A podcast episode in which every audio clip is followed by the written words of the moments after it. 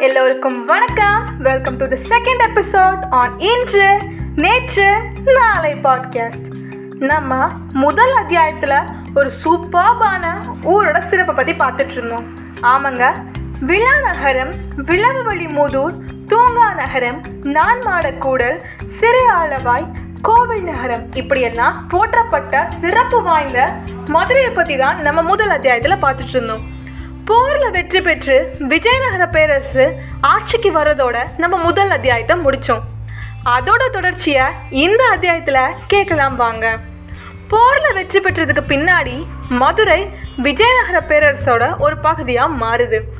மதுரையில் இருந்து விஜயநகர பேரரசுக்கு கப்பம் கட்டிட்டு வராங்க. இதற்கு இடையில சோழர் வம்சத்தை சேர்ந்த வீரசேகரன் மீண்டும் மதுரையை சிறைப்பிடிக்க வராரு. அந்த படையெடுப்பை நிறுத்த பாண்டியர்கள் விஜயநகர பேரரசோட உதவியை நாடுறாங்க.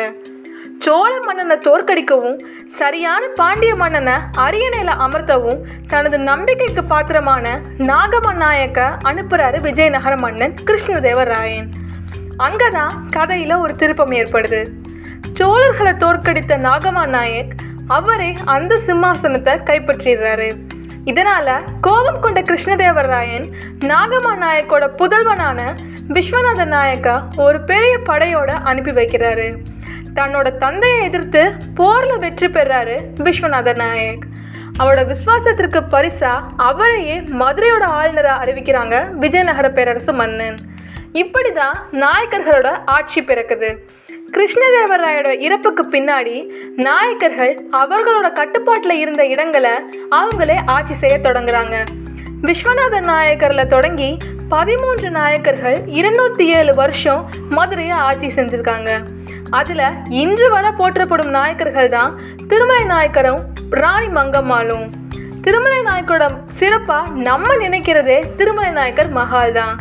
ஆயிரத்தி அறுநூத்தி முப்பத்தி ஆறாம் ஆண்டு அதாவது பதினேழாம் நூற்றாண்டில் கட்டப்பட்டது இந்த அரண்மனை.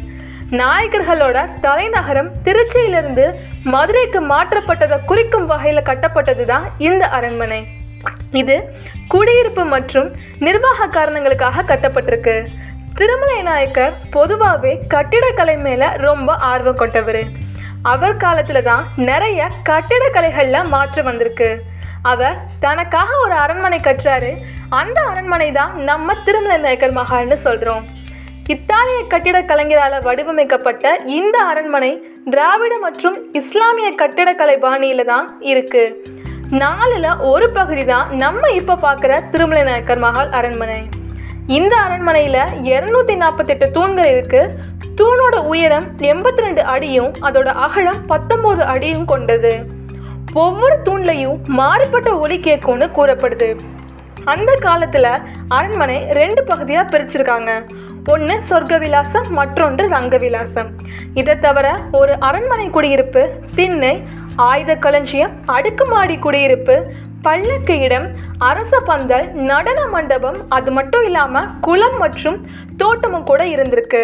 நம்ம இப்போ திருமலை நாயக்கல்ல பஹா மஹாலில் பார்க்குறது சொர்க்க விலாசம் தான் ரங்க விலாசம் இப்போ கிடையாது. சொர்க்க விலாசத்தில் தான் திருமலை நாயக்கர் தங்கி இருந்தாருன்னு கூறப்படுது. திருமலை நாயக்கர் மஹாலில் இப்போ வர நம்ம எல்லாருக்கும் தெரிஞ்ச ஒரு விஷயம் அப்படின்னா ஒளியும் ஒளியும் நிகழ்ச்சி தான் அந்த காலத்தில் மக்களால் அதிகம் விரும்பி பார்க்கப்பட்டது தான் இந்த ஒளியும் ஒளியும் நிகழ்ச்சி.